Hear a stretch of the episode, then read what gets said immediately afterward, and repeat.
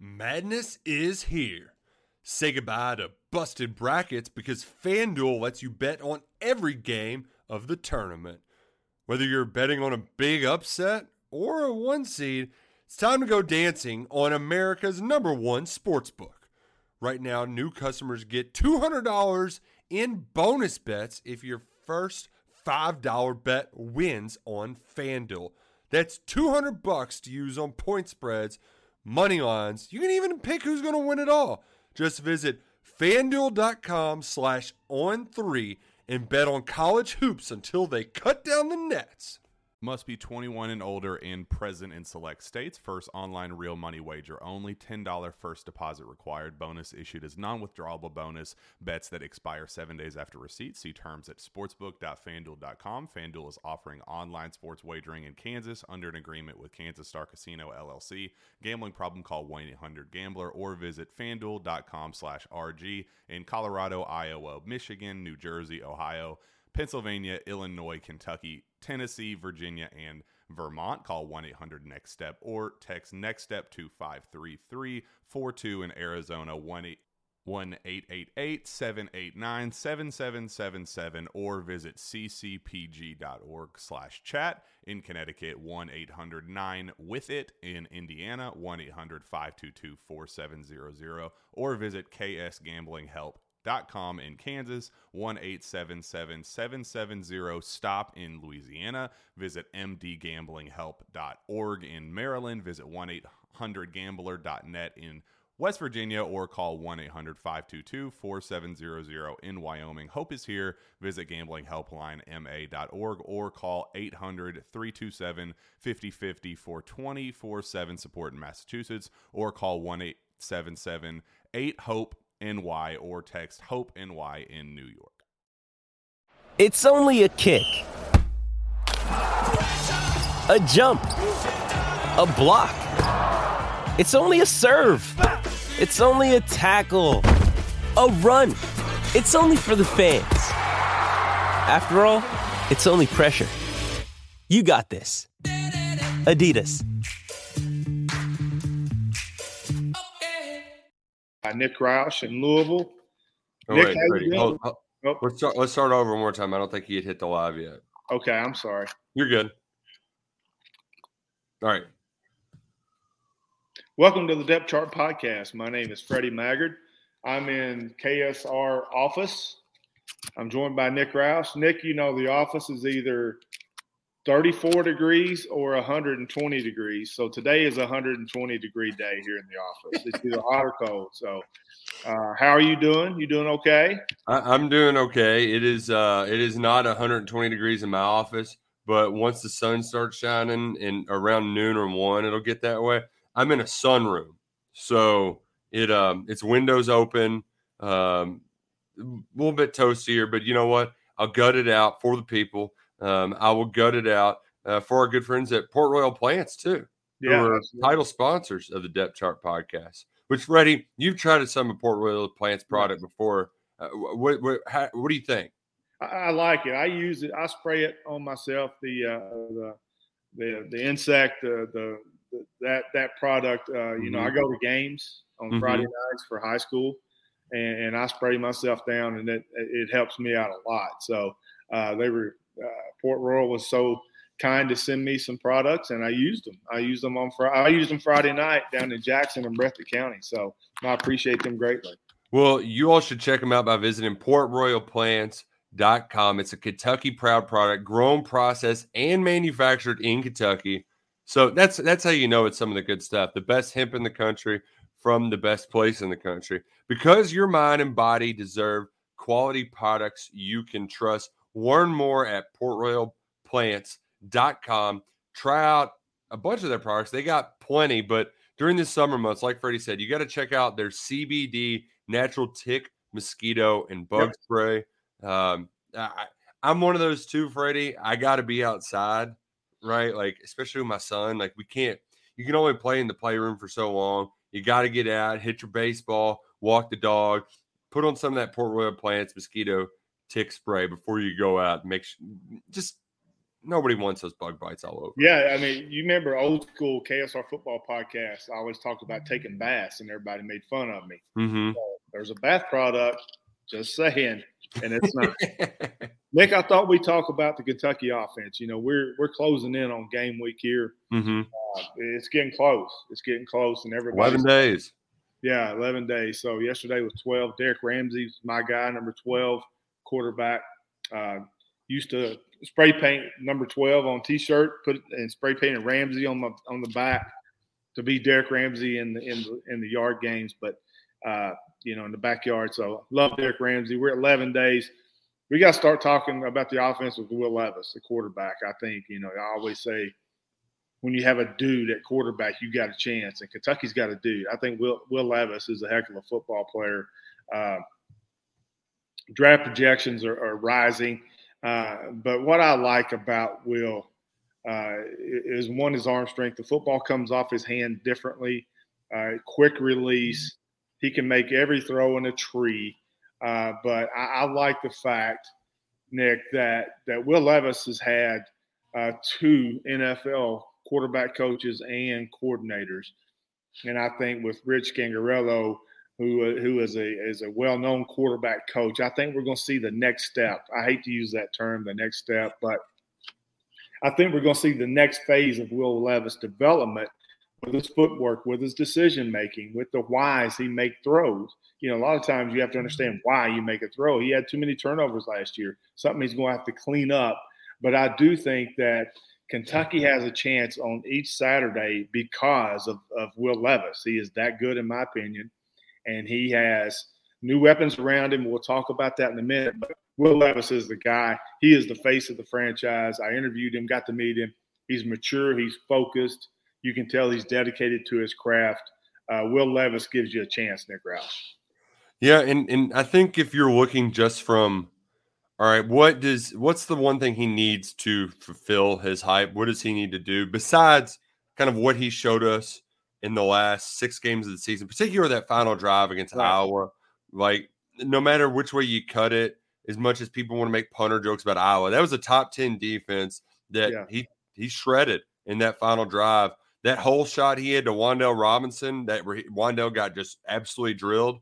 Like that was a professional pass he needs to keep building on what he did by getting better in the deep ball. I want to say his accuracy was he only completed like 20 some odd percent of his passes that were more than 20 plus yards through the air downfield. He hit a couple of them in the first two games of the season. And then you started to see where maybe he just uh, was what he, he got excited and let it rip too far, you know, or he tried to aim some of those. Freddie, if he can get some that that deep ball accuracy down pat. He's got some guys now that are fast enough yeah. to really extend that defense. So if, if, he can connect on a handful more of those, I mean, that that's where you're really going to see the growth and really see him validate the, the hype from those NFL draft yeah. prognosticators. Oh, I agree. I agree. The deep ball, and also he's got to decrease that interception rate.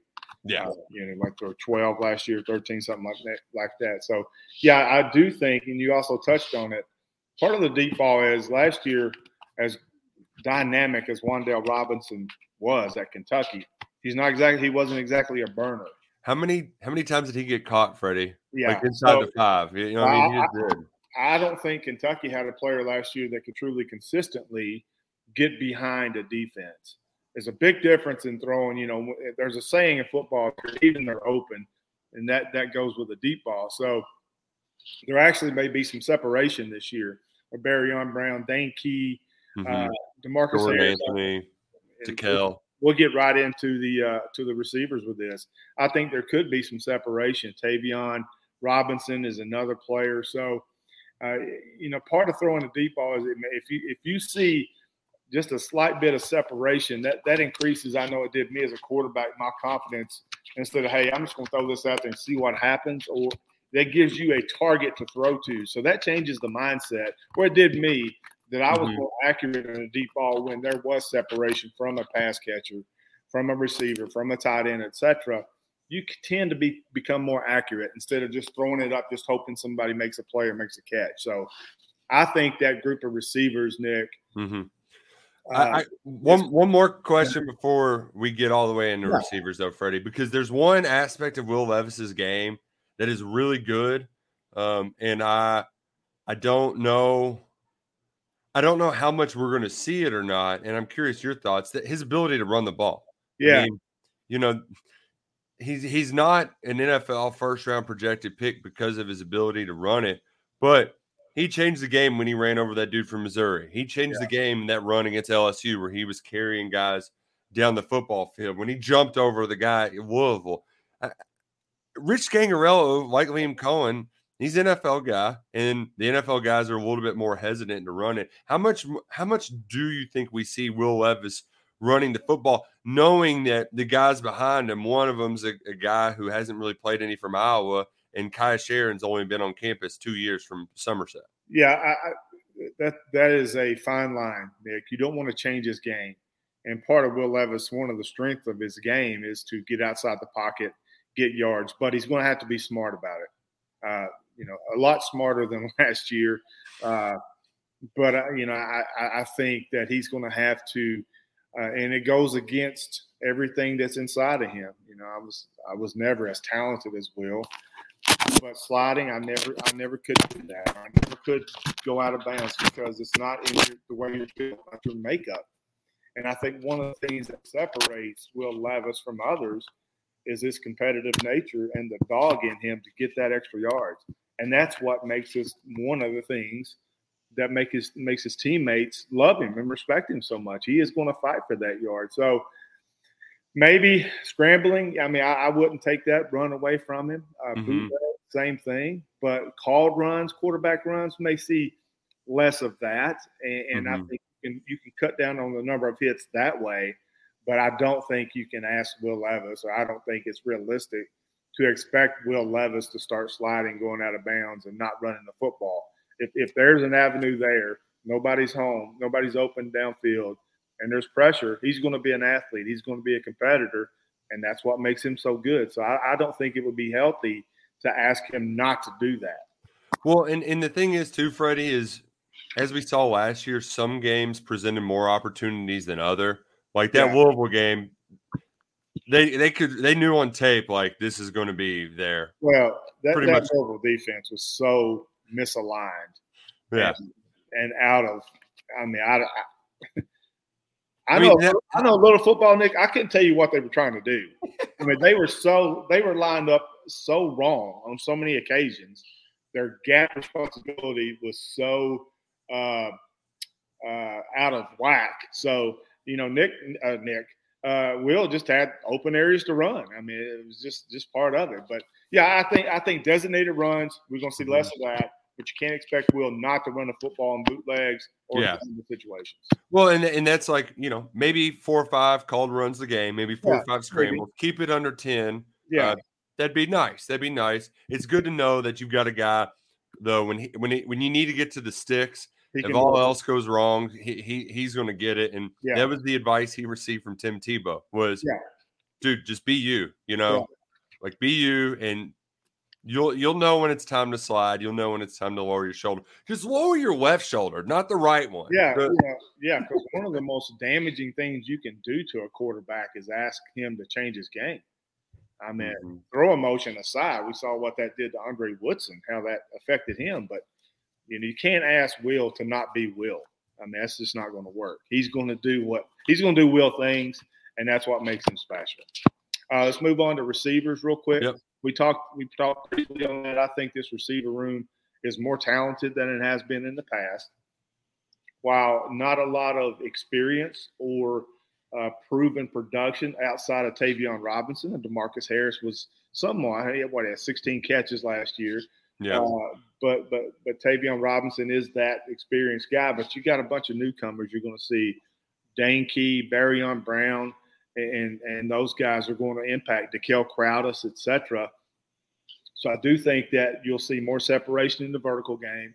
You're going to see Dane Key is is uh, is, is a as as polished of a route runner as you're going to see as a true freshman in the Southeastern Conference. Then Barion Brown just has that athletic ability, explosiveness where you just want to get him the football in space and let him do his thing. Yeah. And I think having having a wide receiver room that is that is not unhealthily dependent upon one receiver like Kentucky was with Wan'Dale Robinson last year, it's going to open up the, the whole field uh, for Will Levis, and I think that's going to help his uh, completion percentage rise because last year, what seventy percent of passes went to Wan'Dale, something of that nature. Something That's crazy. Can't do that, Yeah. but Kentucky did and was successful. So I think you're going to see these young guys like Dane and Barion uh, come onto the scene. Then there's some proven, vet- uh, not veterans, but guys have been around a while. Demarcus Harris, Chris Lewis, Chauncey Yeah. Wood. See, Yeah, that's the group I'm really interested in, Freddie, because you know Mag was a guy that we forget about, and he wasn't Yeah. the highest rated because he was a high school quarterback. yes, Then he ends up going, uh, learning the slot. He's now entering year three. He's physically, Freddie. He might be the strongest. You know, if you're just a guy that walks off the the bus, like he, he looks like the dude who's getting after it in the weight room. And apparently, he had a really good scrimmage on Saturday in the Yeah. second scrimmage, and that that I, I'm pretty confident he's going to be in the rotation along with Robinson. I'm curious how Chris Lewis fits in with Dane because as we'll get when we get to the tight ends, you know, this isn't going to be four and five wide receivers. Like you're you're going to play what five of them, maybe maybe six. yeah, six, I'd say. Uh, So I, I'm curious how guys like Magwood and Lewis fit in. I feel like I know Brown. You know, he's the explosive guy that you kind of just work into specific things, and Yeah. uh, maybe, maybe during certain situations. Um, Robinson's going to get a lion's share of the targets. Uh, Harris is probably your your most reliable guy, but I I just I'm wondering where those those other Lewis and Magwood really really Yeah. fit into the equation. Yeah, I think, uh, yeah, yeah, I think you're right. I mean, I, I don't think, and, we'll talk about the tight ends in a minute. Uh, it, wide receivers are going to be important. They always are. Kentucky has gone through a period where you have one wide receiver that you could depend on. Uh, for a couple years, it was Josh Ali. Then last year, Wan'Dale Robinson and Ali. Ali got hurt, so it was just Wan'Dale. The room is deeper. The room is more Mhm. talented uh, but the room is young, and that brings on a, a, a, a dynamic of okay, how much are we going to focus on receivers because we got four or five tight ends that that could, that can do really good things. So, Yeah, and then it's going to be, you know, when you're talking about downfield throws to the receivers, you have to have a couple things. You have to have two offensive tackles that sets the edge, and right now that's a, that that's an unproven spot. Those are unproven spots for Kentucky. So I'm not for sure, or especially early in the season, you're going to see Will Levis seven, ten yards in the pocket, taking three, four seconds to get the football downfield. I think it's going to be a lot of quick hitters, which is good for younger receivers. Now I think Dane Key is going to operate downfield more because of his route running, but you're going to see a lot of quick hitters with these receivers that you can take experience out of it yeah. just catch the ball and hold on to the football, make a mm-hmm. play. I think we're going to see a lot of that early. Yeah, and Freddie, it, you know, we've talked a lot about these young guys. It's important to note that as much as I'm sure there's some reservations from Kentucky football fans, like we've heard this before, right? Where you got these new receivers in, uh, it's going to be different this year, and then it's not. Right. When Mark Stoops says this is the most talented receiver room, top to bottom, I mean, he's objectively correct. I know we like to to pick on recruiting rankings from time to time, but if you draw a line like top 500 recruit, right, that should be a pretty good player. I mean, they've got four. I think they've got five of them in there Yeah. between Lewis, um, Anthony, Jordan Anthony, Dane Key, and Barion Brown. And Brown and Key were top 300 guys. I mean, that's twice as many as they've ever had in the room at any one given point. Like, there's just there's more dudes in there. Yeah, I, Yeah. and, yeah. Dekel Crowdus was the other one that I just uh, completely blanked on. That's five top 500 guys. When I don't know if they've ever had more than two at any Yeah. one given point on the roster throughout the Mark Stoops era. So Kentucky, they've been aggressive on the recruiting front, and we should start seeing some of those results this fall. Yeah. I mean, that, that position has been a weakness for Kentucky. Uh, really for what four or five years maybe, and and now you see uh, you don't see proof you don't see proven production, but you see potential, like you said, with all these high ranking players. And you know, again, rankings are rankings, but you can just watch how Barion Brown moves. Yeah. You can watch how Dane Key runs routes. You can see the speed in DeKel Crowdus.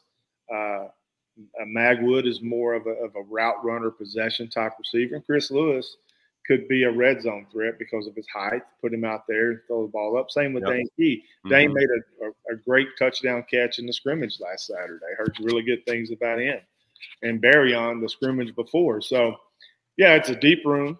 It's more talented. Uh, fast. Fast room, but you know, you look how you, you take the season in segments, right? Uh, I think the first segment or early on, you're not going to ask those tackles to protect four or five seconds, and you're not going to ask those receivers to run 15, 18 yard routes. You're going to get the football in their hands and see if they can make plays, and, and then rely on the next group. We'll get into uh, uh, the tight ends. You talked about fitting. Well, I'm sorry. Go ahead. Uh, well, I just I wanted to hit on the speed a little bit real quick, Freddie, because that that's another spot where they put a lot of emphasis on. Yeah. And I, you know, I don't know. Jordan Anthony's a little guy. I don't know where he fits in, but he is fast. Yeah. Barion Brown, he's a burner, a bona fide burner. Tayvion Robinson's really good at creating separation with the yes. ball in his hands.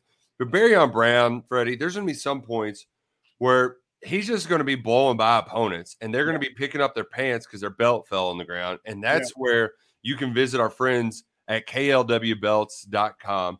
KLW handmade belts. They're they're made in the US of A. Oh, a Lexington, Kentucky company, if I'm not mistaken. Garrard County. Yeah, yeah, and they, have got County. the custom nameplate belts, uh, belts for men and women. There's free shipping if you visit klwbelts.com. Uh, handmade right here in the bluegrass. Take advantage of free shipping on all web orders. It's all genuine leather, no synthetics, padding, backing. It's it's it's the real stuff. So call 859 509 7816 or visit klwbelts.com. I know some of those opponents, they're, they're going to have to be, they're, they're going to be picking up the drawers, Friday. There's no doubt about it. Yeah. And I know of the two of us, one of us didn't bring a belt to SEC Media Days. Oh, God. Yeah. We that was the problem. Downtown Atlanta. So there was really no place to get a belt. So you were picking up your pants half the time. And I, am and I have such a pet peeve too. Like I'm one of those where I have to match my shoes yeah to my, my the color of my belt. So if I got black shoes on, got to be a black belt. And I can't tuck my shirt in and have empty belt loops. Like what am I, a kindergartner? No, go to klwbelts.com. Uh, proud sponsors of the Depth Chart podcast. Yeah, you know, I, I we should be getting our belts here in the next couple days. So you make an order, they ship it that day or the next day, so you get it quick. Uh, but I like it. It's a Kentucky company. It's Garrard mm-hmm. County and Lancaster. 859 509 7816. And uh, you can get a good, a quality belt that hopefully, Nick, you won't forget on the road trips this year because you need it. Well, and I also like too, they do the nameplates. So yeah, I've ever... always wanted one. I've never had one. I've always wanted one of them. Did you I ever get one of those? Uh, I, always it was one of those things I thought was cool in college.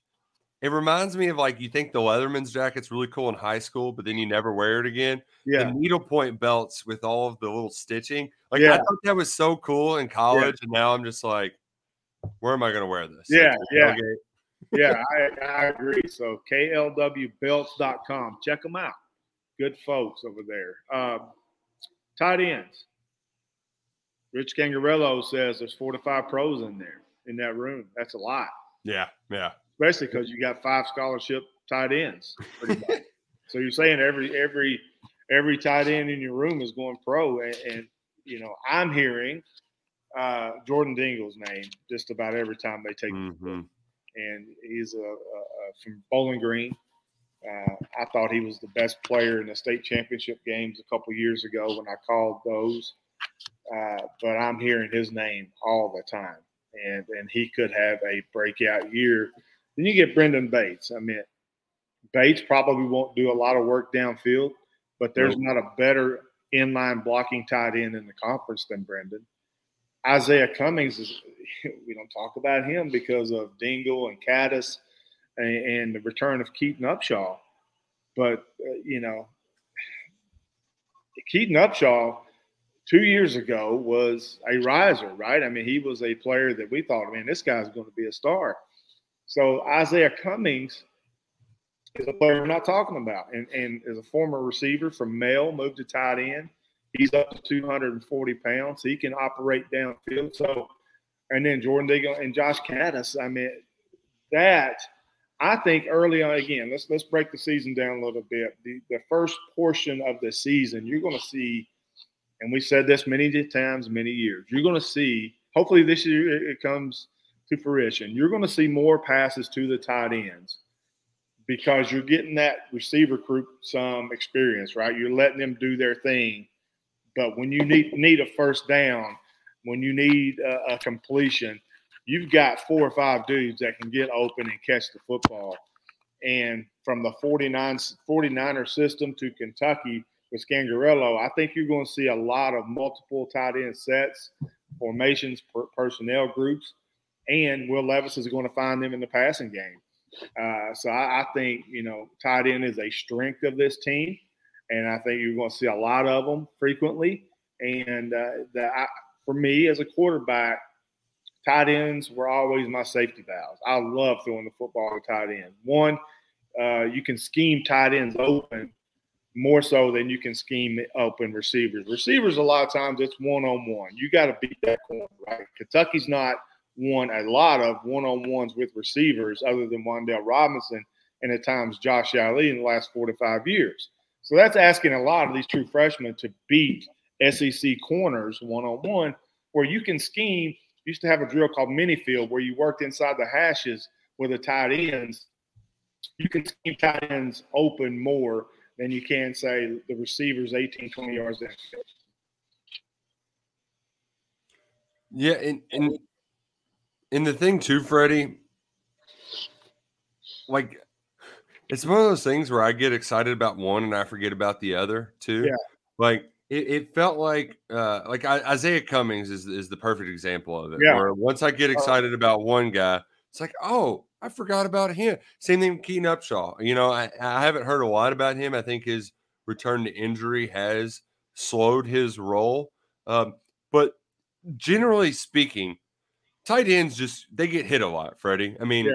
Bates, um, I think he was healthy last year, but the year before he had to miss three or four games because he uh, broke his finger or something like that. You know, uh, we know about Upshaw's injury history. Izayah Cummings, I think he had a shoulder um, after the the Louisville game. I don't, I don't know, I don't think he played in the Iowa game, but he ended up ha- he, he might have, and then had off season surgery. But like this is a position that just there's a lot of natural wear and tear. There just yeah. is. So yeah. to be able to have so many options is so critical in this offense where Freddie, I you know, we only saw a couple 11 on 11 periods, but the way they move them around, the way they motion them, the where they line them up all over the place, use them not only to to block and pass pro, to block in, in as lead blockers in the run game, to go out for pass. Like this offense asks a lot to do, you know, it, it just it, it demands and it asks a lot of this position it's just great that they have this sort of depth in the depth chart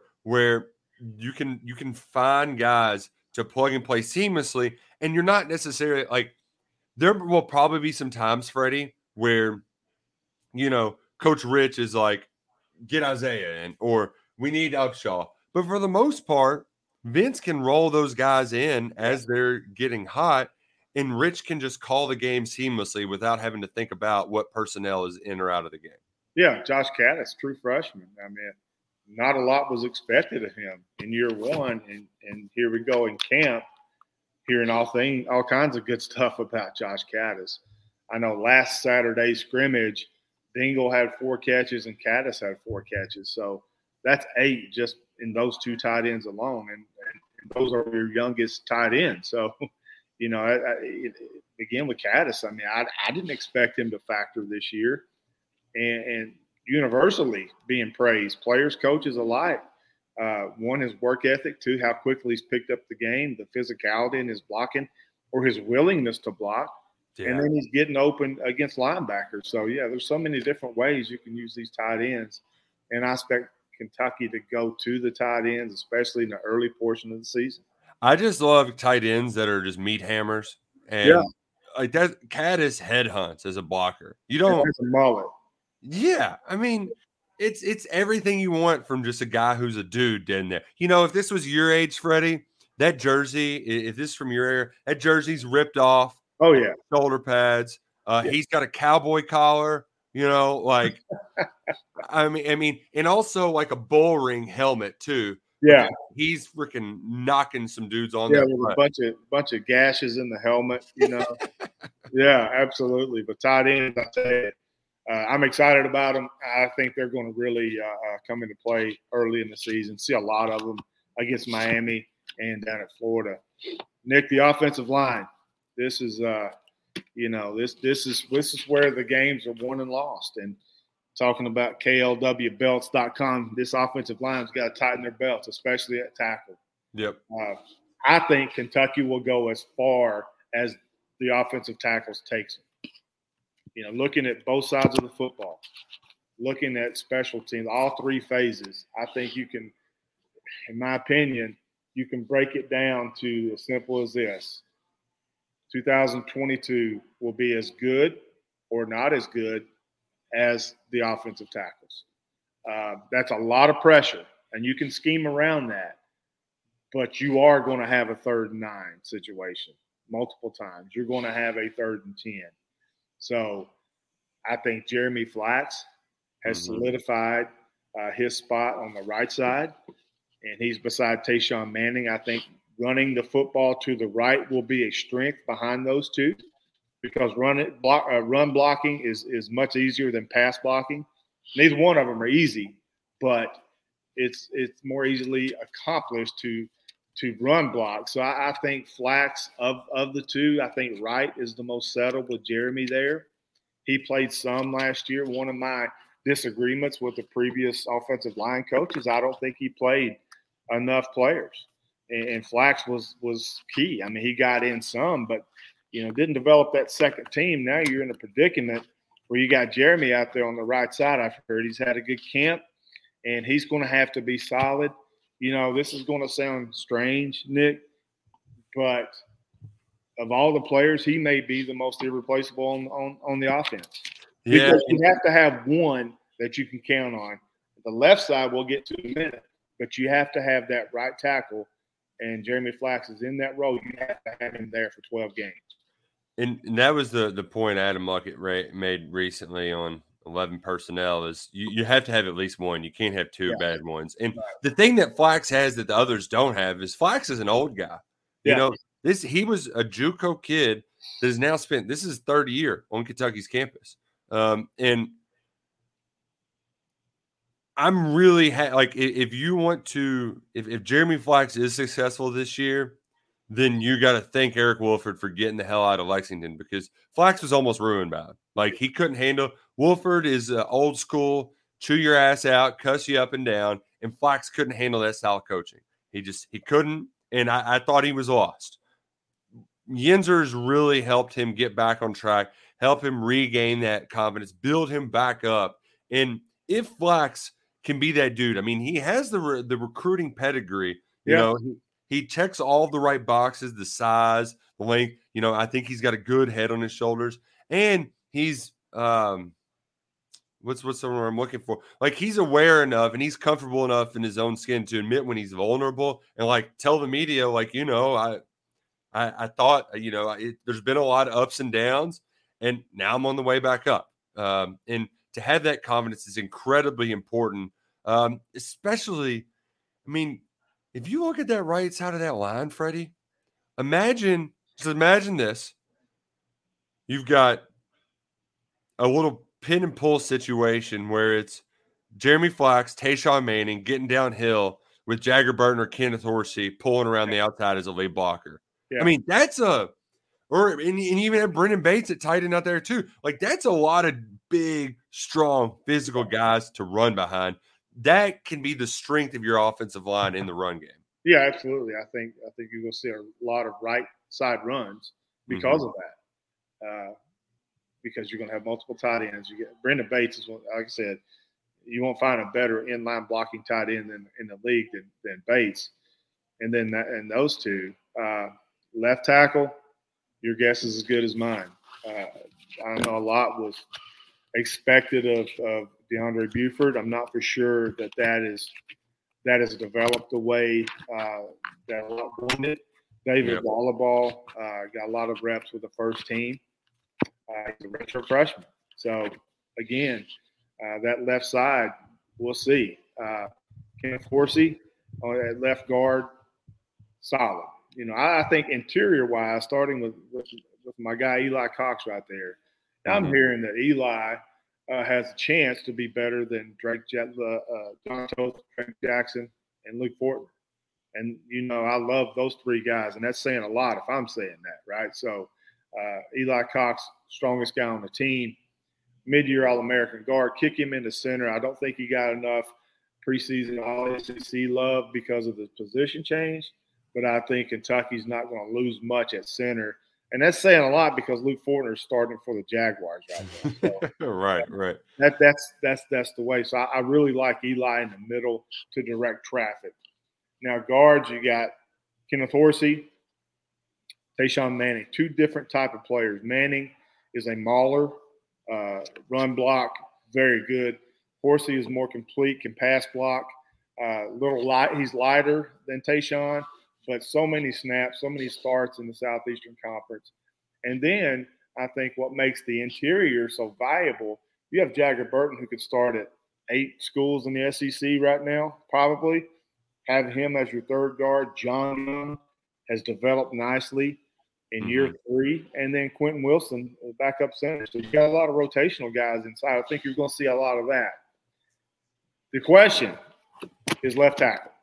Yep. David Wohlabaugh you know, running with the ones, DeAndre Buford. See how that works out. They're going to kick him somewhere else to right, maybe. I don't know. And then Kiyaunta Goodwin, the uh, five-star true freshman. That's a lot to ask of a true freshman well, play left tackle in the SEC. Here's my question for you, Freddie. You you've seen a lot more football than me.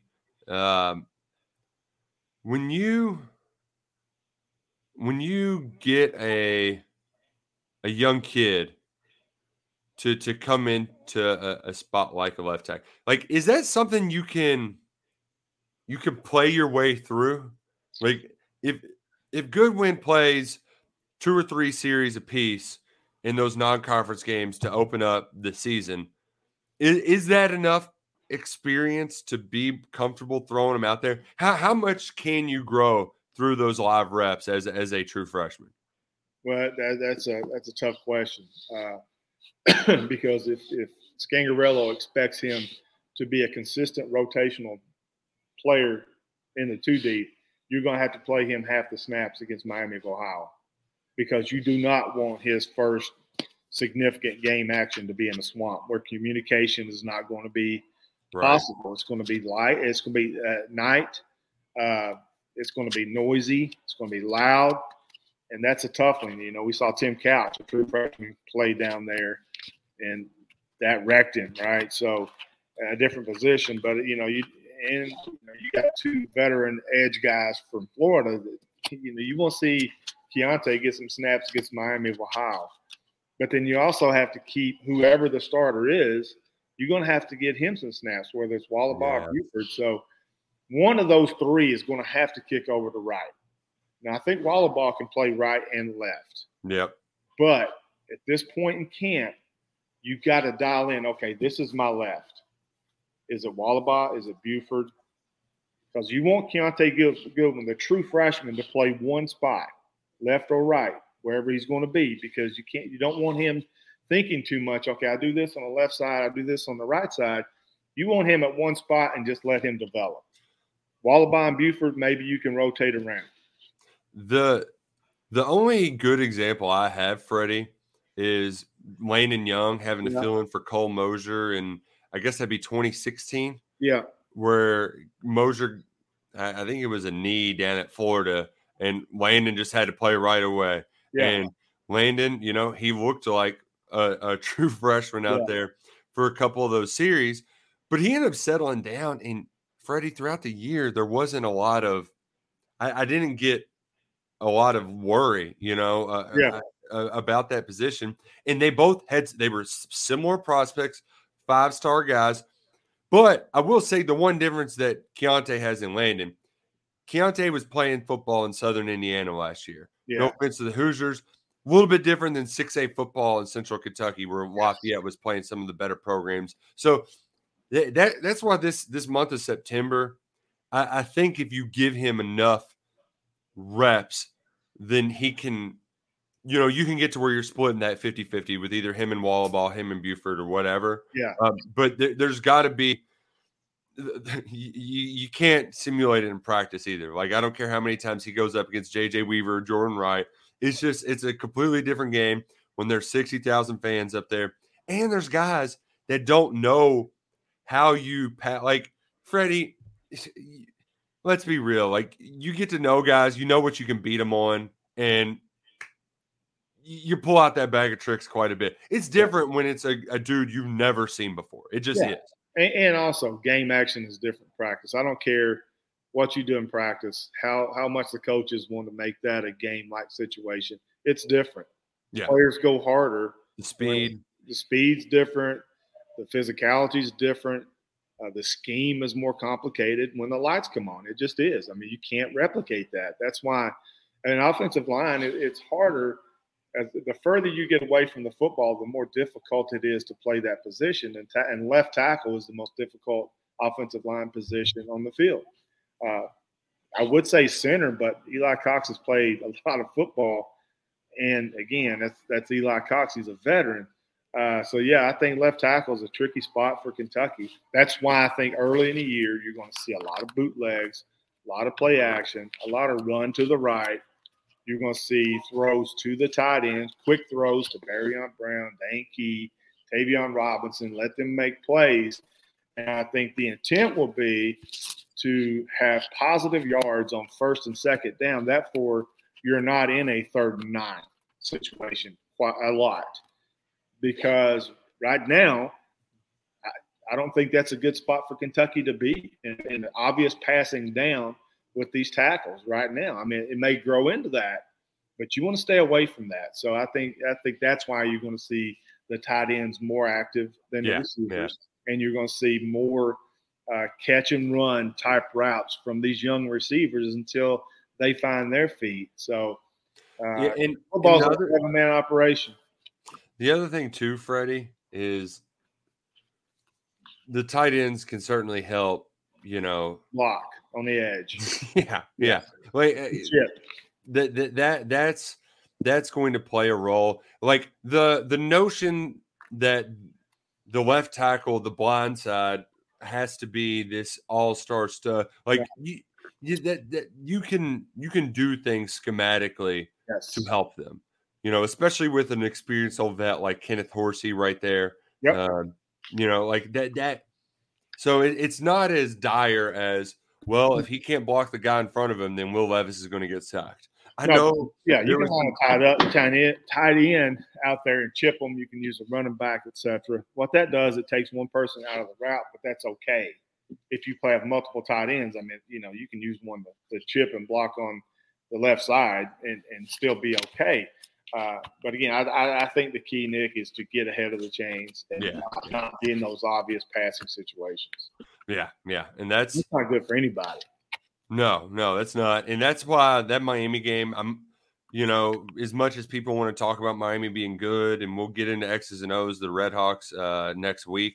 Uh, but the the big thing for me, Freddie, I'm going to be really like if we're talking, you know, offense, big picture now.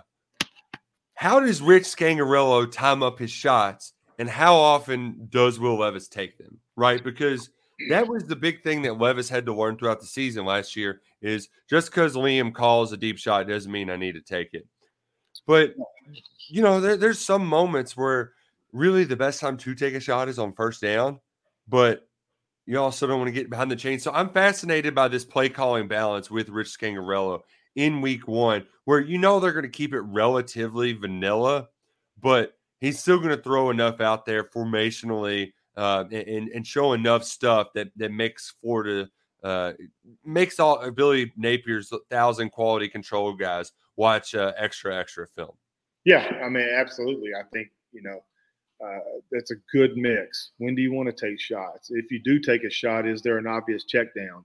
Things like that. Um, you're going to see probably against Miami Ohio uh, some shots, more shots than average, uh, because you want to see if those receivers can stretch the field. You want to see Will Levis work on the deep ball against an opponent that you should beat, and you want to put you don't want to see pressure or put pressure on those tackles, but you want to see what they can do uh, before you go to the swamp because that's not an easy place to play by any means. So uh, yeah, I think you know, I think Will's deep ball is going to be better, mainly because of the receivers are better that are running those routes, and there's mm-hmm. more of them. Yeah, you know, you you watched last year, boy, there'd be a play action shot.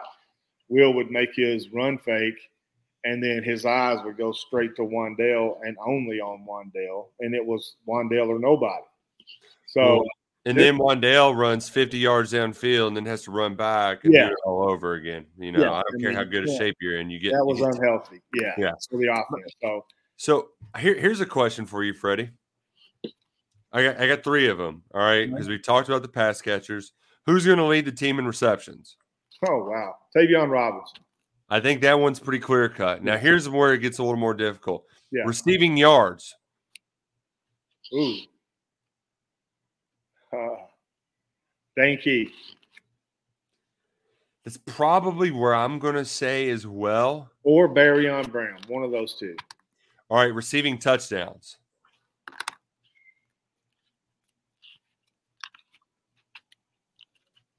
Jordan Dingle. Damn it, Freddie. I thought I was going to have a hot take on that one. I, but I do think it's going to come from that tight end room. I do too. I, do I mean, too. they might it might be a situation where they split some of the, you know, where Izayah Cummings gets four, Dingle gets four. Maybe that room as a total has like 15 or something like that. Um, and so there's not any one guy. Right. But I, I do kind of think that that's how things are going to break down. Yeah, I do too. As, you know, receptions. Um, we we we glossed over the running backs because they've been so good that it's like a given that they're awesome. We're not certain when Chris Rodriguez is going to be there. Three or four games, we'll find out on Monday. But out of the second group of running backs, right, there's a lot of dudes in there. Kavosiey Smoke, La'Vell Wright, uh, JuTahn McClain, uh, and Ramon Jefferson. You got four dudes. Rodriguez absence or not, who who do we think gets the most carries out of those those four guys? First of all, I think if Rodriguez isn't on the field, is a huge deal. Some don't because of the depth of the running back position. I think it's a huge deal because a healthy 12 game Chris Rodriguez would have broken every record at Kentucky. So you're talking about the best to ever do it at Kentucky. And there's been a lot of dudes that run running back at UK, right? So yeah, I, I I'm one that does not downplay him not being on the field. I think it's a serious deal. Two, Ramon Jefferson, in my opinion, will probably be the guy until C Rod gets back. And with you'll see Kavosiey get carries, La'Vell Wright is the future. JuTahn McClain is the X factor for the entire show. Yeah, he, you're going to see him line up everywhere. They're going to get the football to him in different ways through the passing game, run game, etc. I think that is your X factor for the season is JuTahn McClain. Uh, yeah. I was a big fan of Jefferson's. I'm a huge fan of FCS football. I watch it every time it's on. I look it up and watch it. I follow the rankings. Duke was an All American. That upper level of FCS is is good football. Don't don't mistake that. That is good football. Players, coaches, people that I talk to that that go watch practice and scrimmage, just rave about Ramon Jefferson. So I think his experience, he's going to be the guy to get the bulk of the carries until C Rod comes back. Yeah, and for me, that that's the the big McClain, as you mentioned, is the X factor. I think he's going to ultimately end up getting the second most snaps of them all. But not necessarily the most carries. Yeah, because this dude should catch thirty between thirty and forty balls this year. Yeah. Um, whether he's lining up as a running back, motioning out to the slot, like he he can be a a, a true slash receiver slash running back for this offense. Yeah, and same could be said about Donut Brennan too. Uh, Oh yeah, and I, I forgot about him. Will Levis talk about him. Uh, but but my take on the running backs is if anybody's telling you it's going to be okay if C Rod doesn't play, that's not Mhm. my take because he's a positive play running back. Yeah, downhill. And again, if, if, if he was healthy and, and ran through a 12 game schedule, he would he would top Benny Snell, Sonny Collins, Marquette, all these guys that are Oh, legends in Kentucky football. He would be on top of that, right? I'm I'm I'm curious too if he if he still has enough runway to to do it because he might, you know, He might. like you know he he's that good. He's that good. And Well, I- he- he's he's already close to passing Mark Higgs. I think he only needs like 50 yards or something. The, the only thing I would say about that, Nick, is you play three non conference games in the first four games of the season. Yeah, you yeah. so you're missing out some easy stat You know, you patterns. can You get a lot against Miami, even though they're good, Northern Illinois and Youngstown State. So, uh, Yeah. the you know he's getting he's getting Georgia on the back end of the schedule too. So that that, but I you know again, I, that's a it's a major deal to me. In, in how many games he misses because I'm a big C Rod fan, but man, that, that's going to be tough to go to Florida and beat the Gators without him, and that's going to put a lot of strain on Levis and, and that that core running backs that we keep talking about. There's a difference in okay, these guys can can get you some yards, and there's a difference in that and this dude's going to change a game. There's very few running backs in the country that can change a game. A lot of them can get you yards, right? I think C Rod is a guy that can change a game, and not having that in the lineup is going to hurt Kentucky. The um, I, I'm I'm I'm excited for this Kentucky football season to get going, Freddie. Um, we're now less than two weeks away. We're gonna get week zero coming up this week, but Freddie, high school's already kicked off, and uh, the Kroger KSR game of the week you were in in Breathitt County yeah. last week. You went from Eastern Kentucky, now you're going to Western Kentucky. Can you just talk a little bit about your your trip to Breathitt County? And I know it's your your your second time back to the the flooded areas. What'd you what'd you see when you were down there? you know, I was both heartbroken and uplifted at the same time. You know, seeing the damage, seeing homes completely swept away from their foundation, and you know, uh, eight deaths, eight souls lost tragically, two still missing. I mean, I, I couldn't get past that the whole time I was down there because it really weighed on me, and seeing the damage. But then I met a, a guy named Daryl, um, just a sweet older guy, and he was talking about the National Guard rescued his granddaughter on the flight back to where they took his granddaughter. She asked him to check on her grandfather, and the soldiers came back and checked on him, and just stories like that. And the story of the game was really about the fact that the game was held. That, to me, that that facility was six, ten feet underwater, a football field, and just total devastation. And you know, three weeks later, they're playing a football game there, and it's packed. The community's there. They're smiling. They're celebrating their team, forty-three to nothing win. But for me, it was a community celebration of strength, uh, show of hey, we're going to rebuild. And to me, that that's what it was uh, for my Tuesday two days down there. It was it was uh, just a just a various rate of emotions. And then uh, we're going to Mayfield on Friday. Freddie, the, the thing too that you you I'm glad you really hit on the word community because that's I mean that's why we we partner with Kroger to go Yeah. to these communities all over the state. And Yeah. in particular this week where it, it gives you a time to uh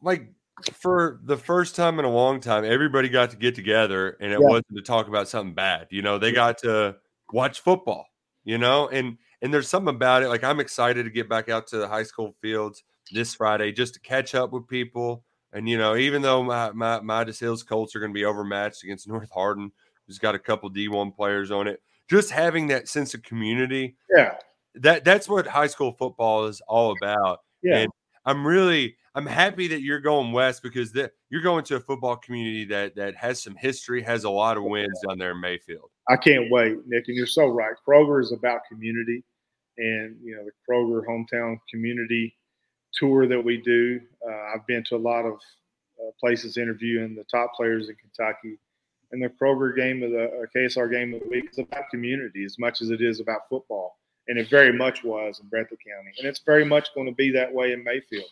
I've always wanted to go to Mayfield because, you know, my age, Mayfield's like the Packers. You know, they, they that's a 12 state championships, 11 runner-up trophies. That is a that, eh, eh, the fourth most wins in the country. I mean, that is a traditional power that I've always wanted to watch play at home in Mayfield, and I look forward to going down there on Friday. It's going to be a lot of fun. Yeah, the one thing about Mayfield though, we we gotta get them to change their logo. Like, what the hell? They're using a U of L logo. Like, I get it. Eh, if you're there's a there's a Catholic school here, Saint Stephen Martyr in Louisville. You're in the city of Louisville. You're the Cardinals. Use the Cardinal logo. But Mayfield, what the hell? There are plenty of Cardinals to choose from. You got Ball State. You got Arizona. There, you have you can run the game on Cardinals, and you pick the Louisville one. Come on, Mayfield. You know, there's going to be some players down there. Jatarius Starks is a junior from Mayfield. Uh, you know, the WPSD, the, the TV station in Paducah, has him the second ranked player in the region down there. Jax Rogers is a linebacker, missed two years for knee, knee, knee injuries. He's a super senior. He's back. And then for Hopkinsville, uh, Deshaun Mercer is uh, the number one ranked player in far western Kentucky. He's committed to Miami of Ohio. But yeah, Mayfield, man, I mean that that is that's tradition. I'm looking forward to watching these two traditional programs. But I've always wanted to go to Mayfield Mhm. and just all those state championships, all those memories, and then and, and to look how Mayfield is, is recovering uh, from the tornadoes that that Yeah. was so bad in that area, and now I mean, we can't forget about that either. You No, know, Like, no, I mean, that no. was just you know a year ago. Yeah, So- we- yeah, and then you know we. I said earlier that we've never been west of Owensboro. We actually have been to Henderson, so this is the furthest west that we've ever gone for the Mhm. Kroger KSR game of the week, and, and I'm looking forward to to visiting Mayfield, the community, the Graves County community there in Mayfield, uh, to see the stadium and all the history and tradition that is uh, a part of Mayfield football. I'm excited about that, Nick. Mayfield versus Hoptown Friday night, KSR Kroger game of the week. It's exciting. We're back week zero. I'm going to be staying up late to watch Vanderbilt play Hawaii, Freddie, because I've Not got me. a problem. Not me. Not me, Nick. I'd say after uh, four hours to Mayfield, four hours back, uh, I'll be uh, I'll be resting. But you know, little news, an update about the Depth Chart podcast. Uh, we're going to be on Sundays. yeah, Sunday mornings. Yeah, so it's going to be uh, our weekly slot on the On Three KSR podcast world. is going to be on Sunday, so it's going to be a little bit different. And we're going to have a, a has been corner where we're going to talk to some former players about what we saw the day before, the night before when Kentucky played. So it's going to be like a post game show Yeah, it's going to be in a podcast uh, version, and I'm excited about it. I know Andy Murray uh, is going to join us, Jay Dorch, and I'm going to get some other former Wildcats in my era Mhm. uh, to talk about what they saw, and not just what they saw, but you know, I think it's interesting to to get their point of views on just being a former player. You know Yeah. how how the program welcomes them back, or you know if they have issues with tickets, things like that, just little things. But yeah, we're going to talk X's and O's. We're going to talk about personnel, and uh, you know, Jay and Andy and those guys uh, are are pretty straightforward, and yeah. they're they don't sugarcoat anything, Nick. Well, and and the big thing too is we're, it's going to be like you said, and we got a podcast lineup. So Sunday morning, as soon as the game's over, you're going to get your heavy dose of Freddie Maggard. Then Freddie's going to join Luckett, Drew, and I Monday nights, 7 p.m. for the KSR Football Podcast. Um, Luckett and I will be on Wednesday nights. I think Jack might be Tuesdays. Thursdays we've got pick three with me, Drew, and Jack, and free money. So pretty much every day of the week, you can find something on the KSR podcast feed or the KSR YouTube channel. So subscribe um, and, and, make sure you're locked in. Uh, we're gonna be there four or five days a week. Um, so yeah. big shout out to our friends at Port Royal Plants, yeah. title sponsor, KLW Belts, um, everybody for for help making all this happen. Yeah, and, and I want to thank Trey too that puts all this together. Uh, you know, these, these videos are, are pretty awesome. Yeah, and, uh, I mean, for me, I mean, it, you know, it's pretty cool to see it as we talk, and I enjoy that. Thank you, Nick we're gonna miss you on the day. This is your last one, man. Well, I'm I'm gonna hang around for a little bit. Yeah, I might I might do another show or two because you know I can't I can't get I can't kick a bad habit you know uh, right away. But uh, and you know some of those times too where we're gonna be on the road. You know that's the perfect time to dial out the depth chart podcast and see how everybody's doing. You know maybe after a big win in Gainesville, perhaps. Yeah, yeah. yeah. So uh, make sure you you like us. We appreciate seriously. This has been a long one, 58 minutes. I'm sorry for that, but we went over the whole offense, and and I appreciate you all taking time out to listen to us. So like us, subscribe us, download it, and uh, thanks for thanks for being with us through this. Nick, thank you very much. Trey, thank you, and uh, hopefully uh, you'll tune in next Sunday as we get our first show. Uh, first. Madness is here. Say goodbye to busted brackets because FanDuel lets you bet on every game of the tournament. Whether you're betting on a big upset or a one seed, it's time to go dancing on America's number one sportsbook. Right now, new customers get $200 in bonus bets if your first $5 bet wins on FanDuel. That's 200 bucks to use on point spreads, money lines. You can even pick who's going to win it all. Just visit fanduel.com slash on three and bet on college hoops until they cut down the nets. Must be 21 and older and present in select states. First online real money wager only. $10 first deposit required. Bonus issued as non withdrawable bonus. Bets that expire seven days after receipt. See terms at sportsbook.fanduel.com. Fanduel is offering online sports wagering in Kansas under an agreement with Kansas Star Casino LLC. Gambling problem? Call 1 800 Gambler or visit fanduel.com slash RG in Colorado, Iowa, Michigan, New Jersey, Ohio. Pennsylvania, Illinois, Kentucky, Tennessee, Virginia, and Vermont. Call 1 800 Next Step or text Next Step to 53342 in Arizona 1 888 789 7777 or visit ccpg.org slash chat in Connecticut 1 800 9 with it in Indiana 1 800 522 4700 or visit ksgamblinghelp com in Kansas, 1 770 STOP in Louisiana. Visit mdgamblinghelp.org in Maryland. Visit 1 800 gambler.net in West Virginia or call 1 800 522 4700 in Wyoming. Hope is here. Visit gamblinghelplinema.org or call 800 327 5050 for 24 7 support in Massachusetts or call 1 877 8 HOPE NY or text Hope NY in New York.